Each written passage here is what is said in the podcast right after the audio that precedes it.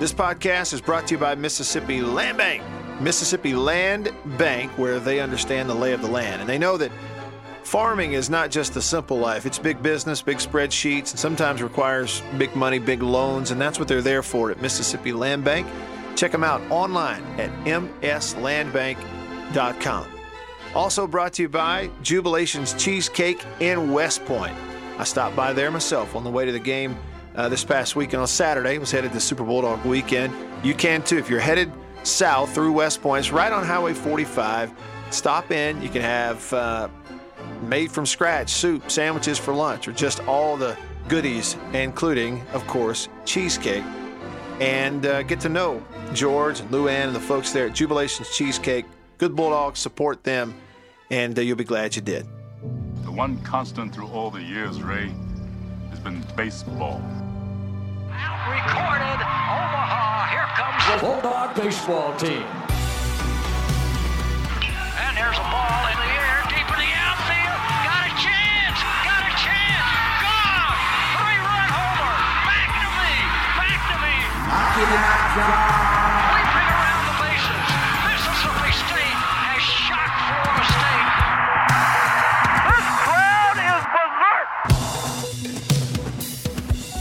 What's up, everyone, and welcome to a brand new episode of Dogpile right after Mississippi State becomes the first team in college baseball to win 30 games in the 2019 season.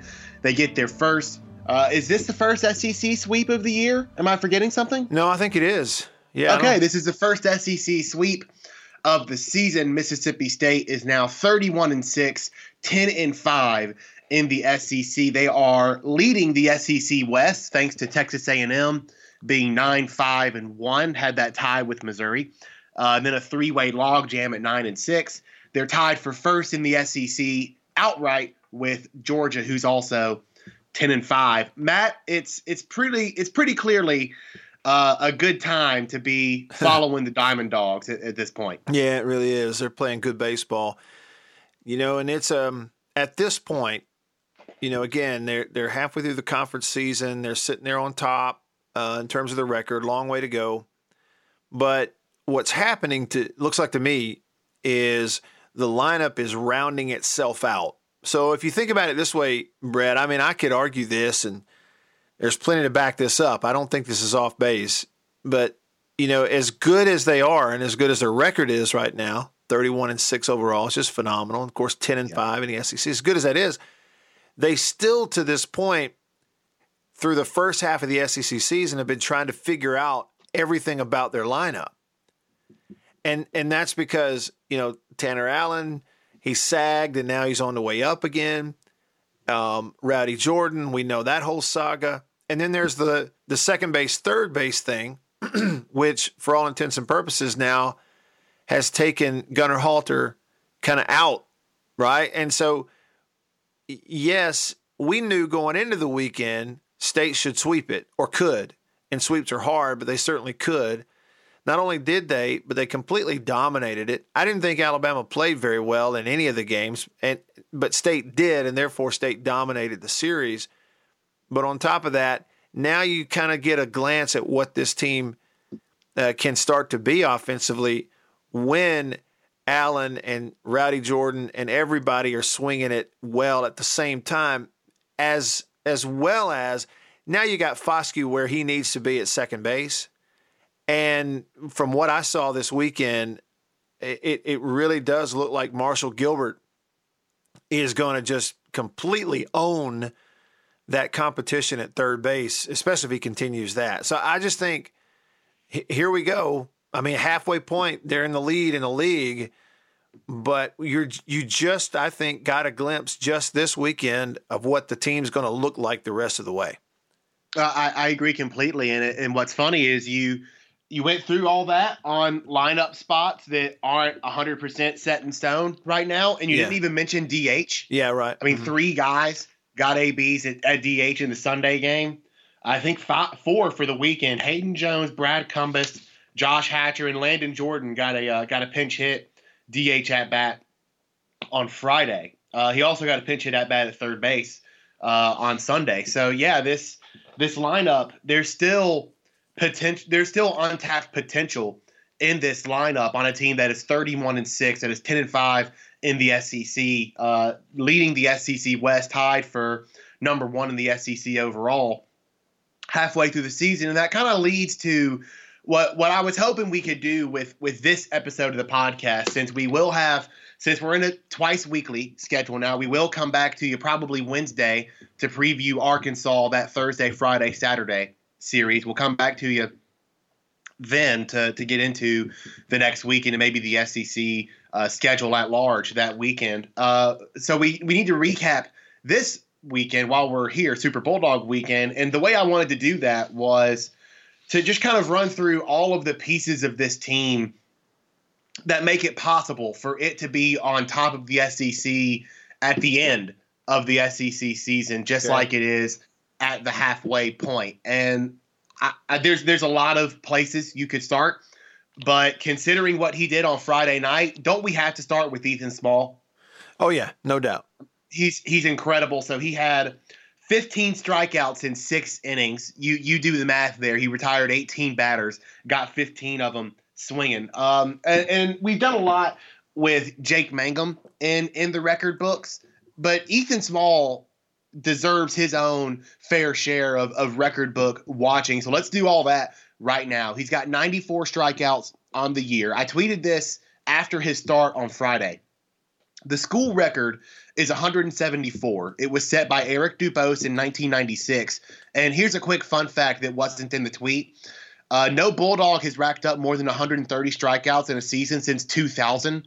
Chris Stratton was the closest with 127 in 2012, and Ethan Small came close with 122 last year. But no, no Bulldog has had more than 130 in a season since 2000. But back to the tweet about the record. I did the math and found that if he made all five starts left in the regular season, made one in Hoover, and made one in a regional, he would need 11.4 strikeouts per game to break that school record. So, two things on that. First, thank you, Mississippi State fans, for not adding me about not including a super regional, acting like I'm hating on the team. Thank you very much for, for not doing that.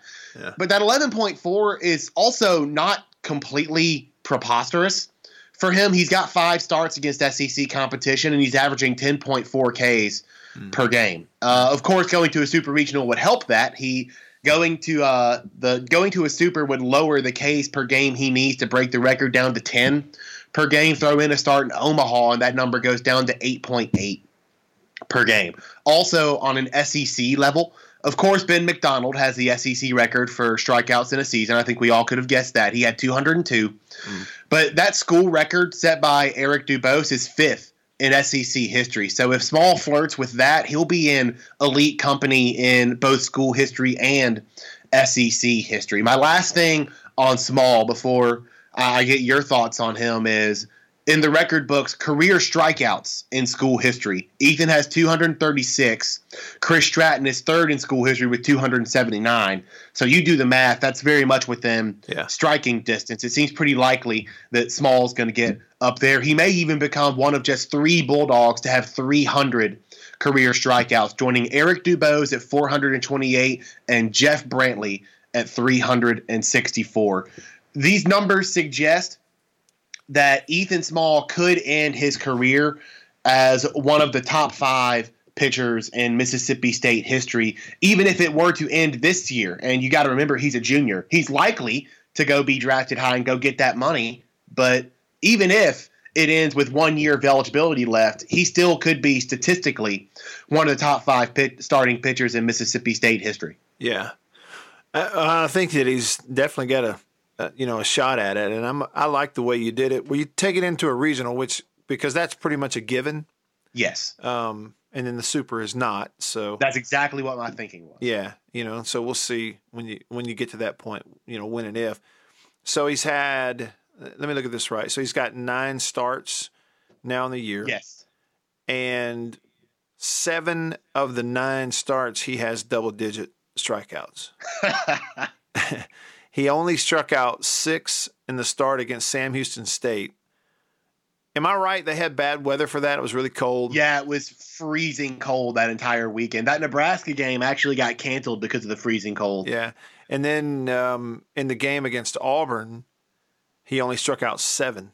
Uh, so that's the only two games all year where he's not struck out double digit. What a peasant striking out seven in an SEC start. What a peasant. Yeah, I know. And his team and handed over with his team in a five zip lead. You know. Um, and the other thing is too it would be interesting to to reference it just for fun would be all these other record holders who you know he may be trying to chase them down, whether it's Dubose's record for strikeouts in a season at State or whatever. Um, others, Stratton on the list is in their strikeout seasons, what were their walk totals? Because that's another thing that blows me away about what Ethan is doing is that he's at 94 strikeouts on the year and he's only walked 15 batters the whole year. 15 I mean, uh, 94 strikeouts, only 15 walks all year. So again, I go back to those nine starts for Ethan Small. In four of his nine starts, he didn't walk a single batter so not quite half, but almost. Um, he issued four walks in that win against LSU. That's the most walks he's issued in a game this year. But he also had ten strikeouts, and of course, State won the game.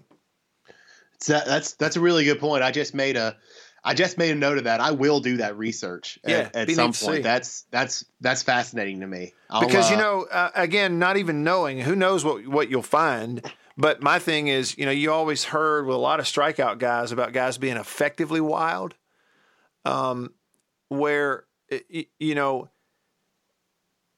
McDonald, obviously the SEC record holder, just so good. Dubose, I don't at all remember him as a, an effectively wild guy, but I would venture to guess that their walk numbers are they they uh, they can't be fewer than Ethan's are. His walk to to strike out at this point. It can't be fewer. So I'll be I'll be interested to see what you find out. No, I'll I'll definitely do that that research. It's that's that's a good question. I'll hey. I'll have an answer for you uh, pretty soon. Hopefully okay. by the time by the next uh, episode okay. or the next time we bring up Ethan Small. And I imagine we're going to do that often, oh, yeah. given the way he's he's pitching and something something that he did in this start was particularly interesting to me in how he racked up the 15 Ks. And he's been doing this all year but he murdered people with the fastball. Yeah. He's he goes high with it, he goes low with it, he can move it.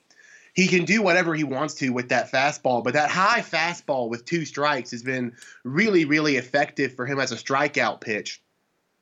So I want you to hear from Ethan Small and then from uh, from Chris Lemonis. I spliced a few uh, audio clips together from from Friday night after after his start. Uh, he goes six innings, strikes out 15. Mississippi State wins that first game, six to nothing.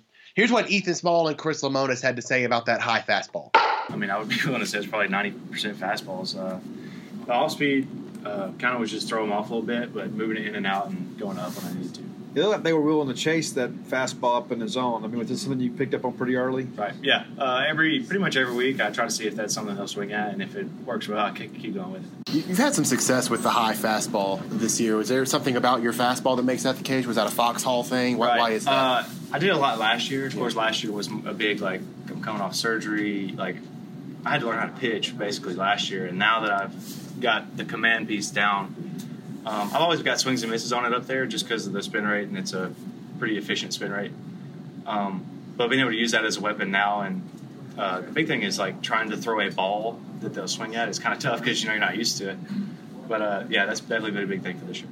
Why do you think that pitch works for him? Well, it looks like it's, it's deceptive, so they think it's a little lower in the zone. I'm sure when you go into a weekend, everybody says, "Hey, don't swing here," and he just has uh, there's a deceptive piece to Ethan. He really knows how to pitch off of it because he'll go down and come up. Um, and just his timing piece too. He did a great job of messing up some time earlier in the game.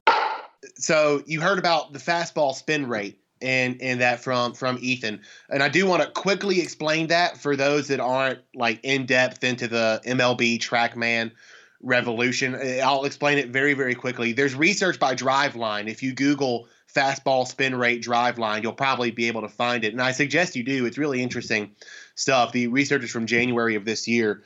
Their research shows spin rate generates more fastball swings and misses than velocity does. The the proof. Let's use fastballs from 92 to 94 miles an hour, for example. Those fastballs with a 1700 to 1900 RPM spin rate got swings and misses just about 6% of the time. Those same speed fastballs at 23 to 2500 RPM, hmm. those got swings and misses 10% of the time. Now that 4% increase based on spin rate.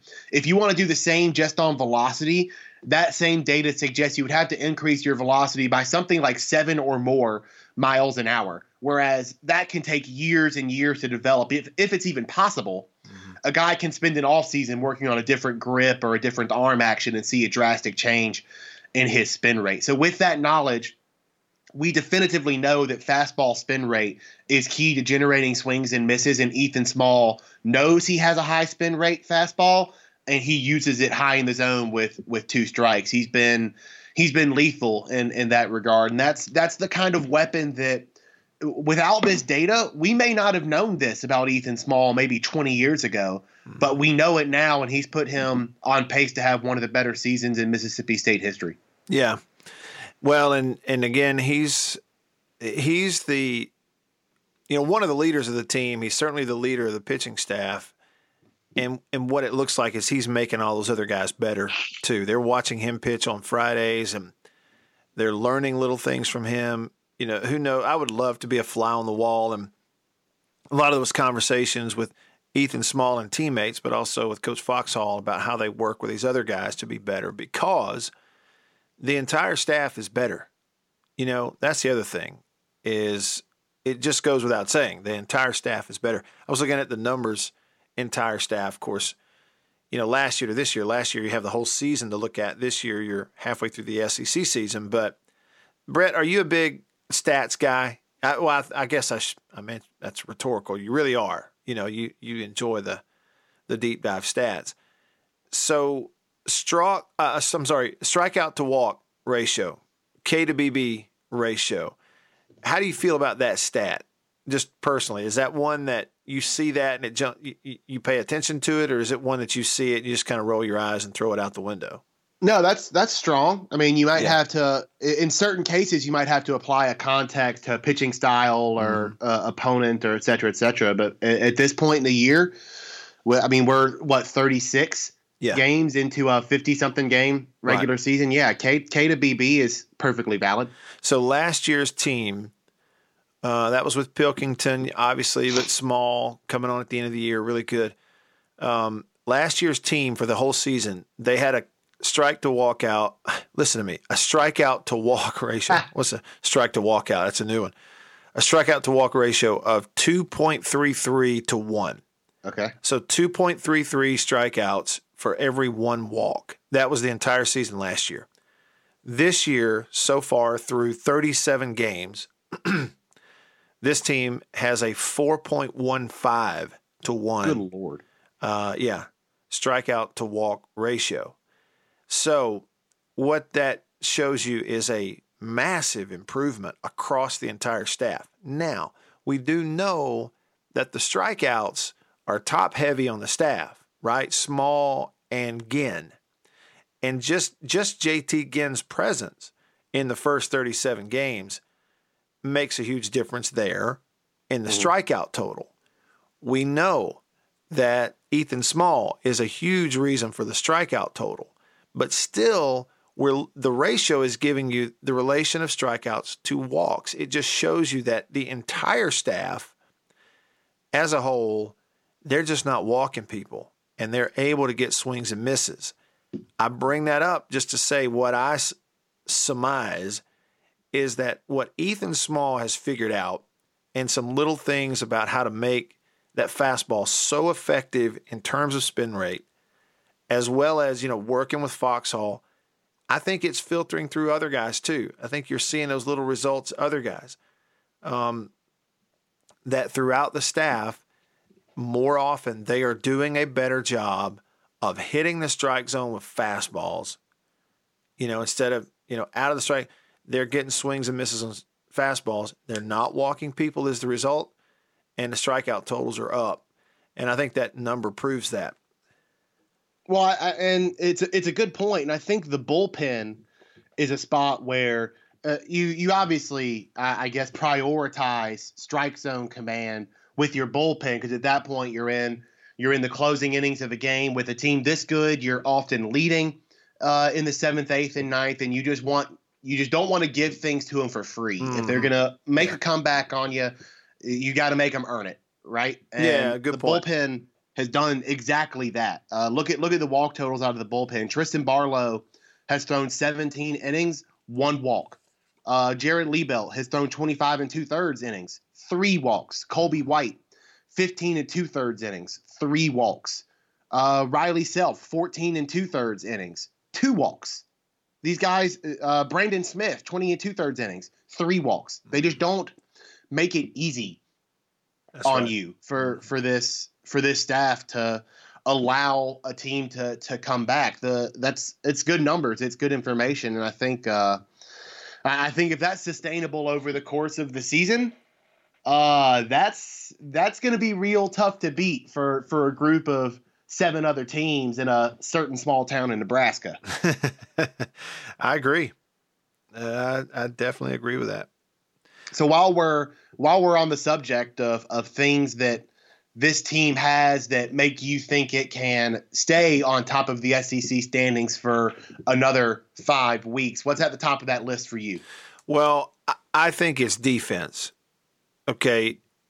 Now, and I know that that's been a, a a sore spot. Okay, if I The new era of defense, yeah. There you go. Yeah. You know, the new I, I want to be as as you know, as, as- try to be as accurate as I can be. And and the only reason I hesitate is I understand we've seen we saw the flash of the glove and the arm from Marshall Gil- Gilbert yesterday at third base. And you know, maybe it's naive to project that over the entire course of the remainder of the season but I just felt like I saw some confidence there that they haven't necessarily had. Um, you know, Foscue definitely, you know, uh, good at third base, but he looks better and more confident at second base than anybody else we've seen over there. Okay, I agree. You agree with that? Yeah. He's obviously an improvement at the plate over whoever you had in that second base spot, mostly Halter. Yep. And so now we go over to third, and just like last week, we were looking at the hitting numbers.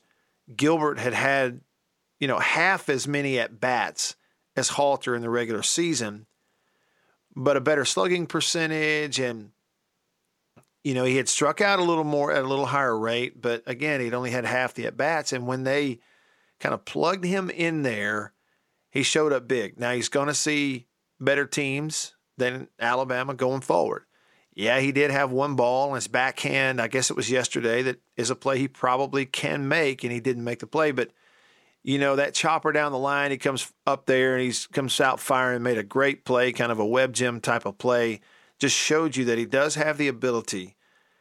And the best sign for me was, I, I, it sounds like I'm chasing a rabbit because I'm talking hitting, but it has everything to do with him being in the lineup every day. Is he hit that home run opposite field? You know, I guess he hit one to center and then one opposite. And that's the key for Marshall Gilbert is the ability to go to the plate and hit the ball the other way. Because, you know, that's what they're trying to do with a nine hole hitter or an eight hole hitter is they're going to try to pitch you away and just get you to hit that weak ground ball, um, believing that you'll chase it or you'll swing and miss. And they're only going to selectively challenge you on the inside part of the plate because you know the, the assumption is any right-handed hitter at that level can pull the baseball. Any of them can. Mm-hmm. But what are they going to do with that pitch on the outside corner? Well, step up there and hit it out of the park, out, out you know, away, or hit it up out to center field. So everything I'm saying is, I just that paired with the play that he made at third showed me he can do it. It gives everybody confidence in him. It gives him confidence. Foscue looks like the real deal at second base, I'll be honest with you. They've even looked like much more of a double play threat since he's been put into that spot. So I just think it's the right fit for right now. And it takes away, if that continues, Brett, it takes away one of the question marks you had about this team, which were few. And for me, that defensive change and to figure it out mid-season, midstream, could be one of the keys that keeps them on top of the SEC through the remainder of the season. What do you think? Well, I mean, it, it takes away basically the only hole yeah, in the lineup, right? Because you you never worry about the outfield. The outfield is what it is. It's plus at every position. Dustin Skelton is hitting a hundred dingers from the catcher spot. Tanner Allen is hitting at first base again. Jordan Westburg has stayed hitting at, at, shortstop. So your only questions were second and third. And if you put Foscue's proven bad at second, and if you have Gilbert hitting this way at third, you're one through nine with zero questions in your lineup, considering you have so many options at DH. Yeah. And it's likely that at least one of them can deliver hits on a given day. It's just a matter of if you happen to have the right guy in the lineup mm-hmm.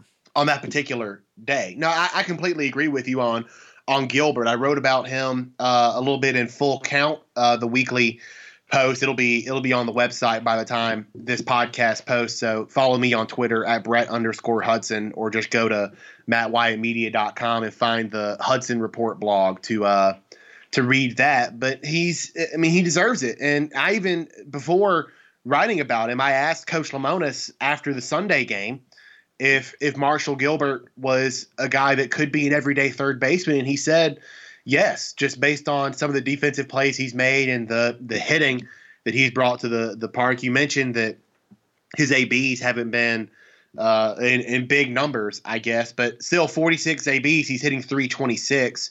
Uh, let's see. 15 hits on the year. Six of them have gone for extra bases. Three of them have left the yard. So he's slugging 587. Uh, you compare that to uh, Elijah MacNamee slugging 557, Jake Mangum slugging 552, Westburg and Foscue over 600, and Skelton at 544. So if he can hold that slugging percentage over increased ABs, he would be one of the better power bats in this lineup. Now, uh, Lemonis also said that there's still going to be a little bit of a rotation at third base. They're still going to use Gunnar Halter just based on matchup. That's what he said. Mm. But I also asked him a similar question about DH later on in, in the same presser about just shoveling, shuff, shuffling, not shoveling, shuffling so many different guys through that spot, through starts and through pinch hitters. And he said when they find a hot hand, they'll use it. They did that with Josh Hatcher earlier this year just to prove the point. They even had Skelton doing some some DH at, at times back when they were rotating catcher. So that leads me to believe the fact that Lemonis will roll with a hot hand at a, at DH if he's presented one. If Gilbert presents him a hot bat at third base, why wouldn't he roll with it every day? Mm-hmm. Yeah, that's it. You know, and you, you brought it up before, but the flexibility that he shows in figuring things out shows it at DH, working, tweaking, trying to figure out matchups, who's been hitting the ball well in practice, all those kinds of things. Um, so who knows, Brad? I mean, maybe we do see a situation where there's still some substituting going on and and all, but I just think, um, you know, and and the thing is too, Gilbert is an older guy, uh, just been around and, and maybe is ready to really help the team. I I like it. It eliminates a hole. Um, you know, as a catcher, you're the quarterback out there on the field. You gotta you, you gotta be in control of all eight positions outside of you. And you like that mentality at third base. You know, you get in a clutch game down the road where it's tight, it's in a regional, bases are loaded, and it's a one run game, you know, and you got to come up and play with your toes on the grass and understand certain situations or, you know, as runners on the corners and that guy over there represents the tying. You like that catcher mentality out there too. And the key, again, for those that like hear this and go, well, y'all are talking about defense, but you keep talking about hitting. Well, that's the that's the way that Gilbert keeps himself in there at third base every day is if he keeps putting the bat on the ball. And it doesn't have to be home runs. If he's batting in the nine hole, it can just be productive outs. You know, somebody's on base and you move that guy over to second base so you get Mangum up there to to swing with two outs and a guy in scoring position. You know, little things like that. So that that was one for me. No, I, I agree. I agree completely. My my last bit on on this is starting pitching behind Ethan Small. We we gushed on on Ethan, so it's only fair to to do the rest for do the same for the guys behind him. JT Ginn is back. Peyton Plumlee was strong. Keegan James is is still around, and there's a one more nugget that, that I want to get to uh, later on in that conversation. But I want to start with Peyton Plumlee because uh, put it this way: if you take out the two inning start against LSU, which I still don't understand why it was cut short at, at two innings, but here's what Plumlee has done in SEC starts. If you take that out. 10 in the third innings, six hits and five walks allowed, one earned run allowed for an ERA of 0.87, five strikeouts, and he's covered 10 in the third innings in 142 pitches. That pitch rate, you could easily see him stretch it out to seven innings if his pitch count is allowed to get up in the 90s. Now, I do eventually want to get to JT Ginn and, and Keegan James and, and some others, but we also have some sound of, of Peyton. So I want to get your thoughts on Peyton before we hear what he had to say after his Saturday start. Well, what I like so much about Plumlee is when he's on, he hits the strike zone down, like in the very bottom of the strike zone. He works down, down. I mean, if if he's on and you're catching Plumlee, you get ready to block balls all day long because he's down, down, down, and then he's going to get a swing and a miss on a on a breaking ball that that he buries it and bounces it on the plate. You know, and and it shows in that he's thrown Peyton Plumlee has thrown 37 and two thirds innings this year and has allowed two home runs all year oh, long. Oh, Wow. Zero triples. Okay, so he's not giving up that hit that's rattling the alley out there in left center or off the wall and rolling around. A guy gets a triple out of it, and two home runs all year long. When he's on, he's down, and I like it. And that's that's huge when you have an offense yourself that can leave the yard and and you've gotten this infield thing figured out where ground balls are going to get you back in the dugout more often than not you know and and, and again it's about the consistency of that play in the infield but that's what i like most about him and you know and he's he, he's not an ethan small okay he's sitting here at 38 strikeouts and 16 walks but still that's nothing to sneeze at for a for a third guy on the mound that if he's on and confident, one, he's not giving up home runs, and two, he's still not walking a ton of guys across the year in his outings. Um, that's what I like about him the most. No, I, I- agree completely. And your your point about uh, going low in the zone that reminded me of, of something. I'm, I'm glad you said something about that because as I was watching his start on Saturday, kind of watching it during the uh, the spring football game, the maroon and white game, I saw his willingness to just spin the crap out of that that breaking ball. I haven't actually asked Peyton if it's a slider or a curveball or, or what what he calls it, but I, I love that he can establish that lower boundary of the strike zone, and he's not afraid to let that breaking ball spike onto the plate hmm. and see if someone's willing to chase it because Peyton has already established that bottom of the strike zone, and they don't know if that ball is going to stay up just enough to stay in that lower half that that Peyton has established so well. And you can get away with that trick this year because State is so much better defensively at catcher this year with mm. with Dustin Skelton and the catching coach Kyle Cheesebro and his development defensively. A guy like Peyton Plumlee can use the two seam and use the sinker and even the changeup to establish that bottom line of the strike zone and then spin that breaker off into the dirt sometimes. He doesn't mm. have to hit the strike zone with it every time because once you establish that lower half, you can use it. You can use that breaker to force people to chase, and you can throw it because you can trust Dust- Dustin Skelton to make that block pretty regularly. Here's what Peyton said after his start against Alabama on Saturday. Uh, after seeing the Smalls to start and he punches out 15 guys, I mean, there's a lot, a lot you can uh, think about going to the next day. But I knew the the best way to get these guys out was going to be able to move my ball up and down the zone, change speeds, and I think that's what helped me out. How do you let the two seam and the sinker kind of play with each other and, and play off of each other? Well, it depends on a lot what side of the plate that I'm going to. Uh, now, if I'm going into somebody, I'm going to start at middle and I'm going to try to let it work its way in. If I'm going away, I'm going to try to start it at maybe a lefty hip and try to work it back into him. But uh, if I do miss, I just think sink uh, ball right down the middle, make them hit this ball right here, and that's uh, that's what I've been doing. Okay, back to starting pitching depth. JT Ginn is back. Keegan James is is still around.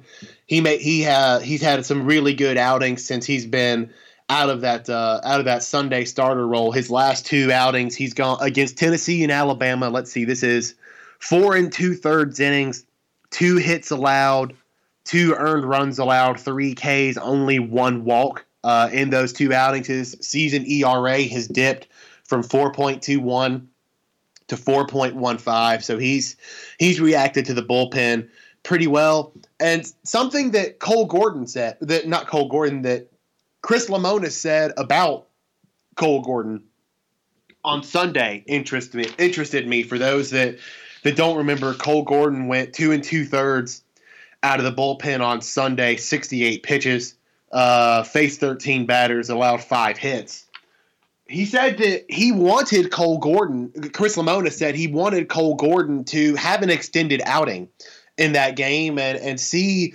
uh, a higher pitch count, which immediately made me wonder: Is Chris Lemonis seeing Cole Gordon as someone who could potentially start games? Now we know he's done that in the past, in the last two seasons of of uh, just hilarious lack of pitching depth. I just wonder it, the fact that Chris Lemonis said that in post game leads me to believe that uh, maybe Cole Gordon is a guy who you see start maybe a fourth regional game or maybe a fourth or fifth game in Omaha when the schedule gets weird and postseason and Hoover and, and things like that. It just makes you wonder if if Coach Lemonis is seeing and Coach Foxhall is seeing him as a guy that that could do that kind of thing. So JT Ginn, Keegan James, Cole Gordon go with that where you will. Yeah. Well, I think I, think I think I agree with you in that over the overall depth is what is going to win you a lot of games in the postseason or not. And that, am I right, Brett? That's really what you're driving at is for the most part, yeah, yeah. That's that's pretty much it. I mean, it, it, you can have three starting pitchers or even two and a half, and and win a whole bunch of mm-hmm. of regular season games. But I think everyone knows the Hoover schedule, the regional schedule, the Omaha schedule. Those aren't clean, neat three game series schedules. You got to have you got to have guys that can survive mm. different roles, and and Mississippi State has exactly that. That's it. That's it. You know, and just like we talked about in the last podcast. You know, if self is pun here, himself, uh, which he's starting to look more and more like every time he goes out. Um, that's huge because think about the difference in the back end of games. And it, if um, th- think about the contrast of a Colby White versus a Riley Self, right? If uh, you're seeing pitches from those two right-handers. You know, Colby White's going to come in there and throw this spinning fastball at you at 94, 95. And it's going to be down, down, down. And if he's on, he's going to hit the bottom of the strike zone. You're not going to hit it. And then Self's a right hander who's throwing at 88, 89, and everything spins and falls off the table and is away. And occasionally he'll mix it up and have something that runs in on me. But it's just that's his mix up pitch. It's so different. So whether it's matching up against certain hitters, you know, you got a big pinch hit or a big situation for some team's power right handed bat and he's a pull hitter. Right. And if you leave it up or it's hard over the plate, he hit it out to left field. Yeah. But he has like maybe a handful of hard hit balls opposite field all year long, and you're in a regional. Well, you're bringing in Riley Self right there because you're going to spin away from him and say, You're not hitting it out of here. We're not going to leave it in on you. Yep. Um, you know, you got a young kid at the plate pinch hitting for some team in a key situation in the postseason, and he's an opposite field hitter. He's not pulled one all year long. Where you're putting Colby White in there and say throw it hard as you can. I don't care. Just throw it hard. He ain't going to get the bat around on it. You know, you got so many options. So that the, the depth is there in the staff to take them a long way. Did, did you use the uh, the Colby White Riley Self combination intentionally since we saw that exact thing on Sunday? Well, I, it's it's probably because I just saw it. You know, it's it's just stuck in my head. Uh, yeah, Riley Riley got four outs to, to set it up for for Colby White to get the final 3 Mm-hmm. of the Sunday game and and get that sweep. But no, it's it's a good point. And yes, that that starting pitching depth it does go to the postseason, and it helps you once you're in that regional or, or once you're in Omaha. And it helps you when you're in Hoover too, to whatever extent the Mhm. this coaching staff will care about the uh, the SEC tournament. I know there are some coaching staffs out there that just couldn't possibly care less about Hoover once they've got their Yeah. regional status solidified. But this is a conversation about the final five weekends of of the regular season, and it helps you in that regard too because JT Ginn is back in it. You know, I. Uh, I I said on the last podcast it was it was less than fifty percent chance that uh, that JT Ginn starts this weekend, but I imagine that number creeping over fifty percent pretty quickly, and it did in fact creep over fifty percent quickly, so quickly that he started on Sunday. Um, so when you throw him into this pitching depth, that just gives you new possibilities with Cole Gordon and Keegan James, and then new possibilities for everybody in the bullpen behind that, and, and Peyton Plumlee as well. It just it just gives you so many options and, and opportunities to handle really really good lineups, and the schedule is not kind for for Mississippi State over the over the next five weeks. Here's what they have left. They have to go to Arkansas. They're nine and six in the league. Then they host Georgia, the team they're currently tied for first with. They had to go to Texas A&M, who is second in the SEC West. They're nine five and one. Then they have to go to Ole Miss, who was almost tied for uh, first in the SEC as well. If they didn't inexplicably drop that game to Kentucky, the Rebels are nine and six. And then the one break, quote unquote break, is hosting South Carolina to end the year. They're they're feeling it right now. They're four and eleven in league play. But these next four weeks, man, they are a serious, serious ringer. And mm. and pitching depth like that can only help when when you're going up against teams that are on paper, record wise, a comparable level of good to, to Mississippi State. Yeah. All right. So they're ten and five right now in the league. Um, RPI is going to be fine. And let's see, road, Arkansas road, A and M road, Ole Miss, and then home, Georgia, South Carolina. So you Yep. know, I tell you, Brett, I, I you know you want to win these road series. The thing though that you and I know, okay, Georgia, that's going to be a handful at home. But again, Georgia's good enough and their RPI is good enough. Even if you only got one of that series, worst case scenario, you're still fine, RPI wise and record wise. And so I'm just looking at it going, yeah, it's a murderer's row in terms of road series to end the year. It really is. But what are the chances of state losing all three of those road series? Okay. With, that seems pretty unlikely, doesn't it? it does. It just seems with this team, it just and this pitching, it just seems likely that at least we don't know which one, but at least one of these road series, they're going to go win it. So let's just say they win one of the three road series, pick up two wins on the road somewhere. The rest of them, they just don't get swept, a win here, a win there. Then you turn to the home series, and look, with Georgia coming in at that point in April, right at the end of the month, that's going to be a really tough road trip for Georgia because, you know, after after being on the road this coming weekend at Arkansas, you know, especially okay, you got midweek against Ole Miss. It's not a conference game, but it's you know the the Trustmark Park game. State fans are going to be chomping at the bit to be in there and load that place up with State hosting Georgia. It's going to be a really tough place to play for Georgia. It's a Georgia team that just lost a series to Tennessee. Okay, State weird. it, it is weird. State's a better baseball team, th- uh, top to bottom, than Georgia is. Georgia's Uh, good, that's undeniable. and and so it's a series State should win. I just think that they have been so good to this point, and then of course the South Carolina thing. I guess what I'm driving at is they have set themselves up. They have been so good through this point in the year that they have put themselves in a position where the pressure really isn't on. Now, every team wants to win their conference. You want to win the regular season? Sure, you do. You want to win the conference tournament? Sure, you do. Are those things as important as hosting a regional? No, they're not. And so this team has put itself in a great position to host a regional if they just go out and cut it loose and have fun the remainder of the year. Just play baseball because they've played so well to this point that the pressure is kind of off.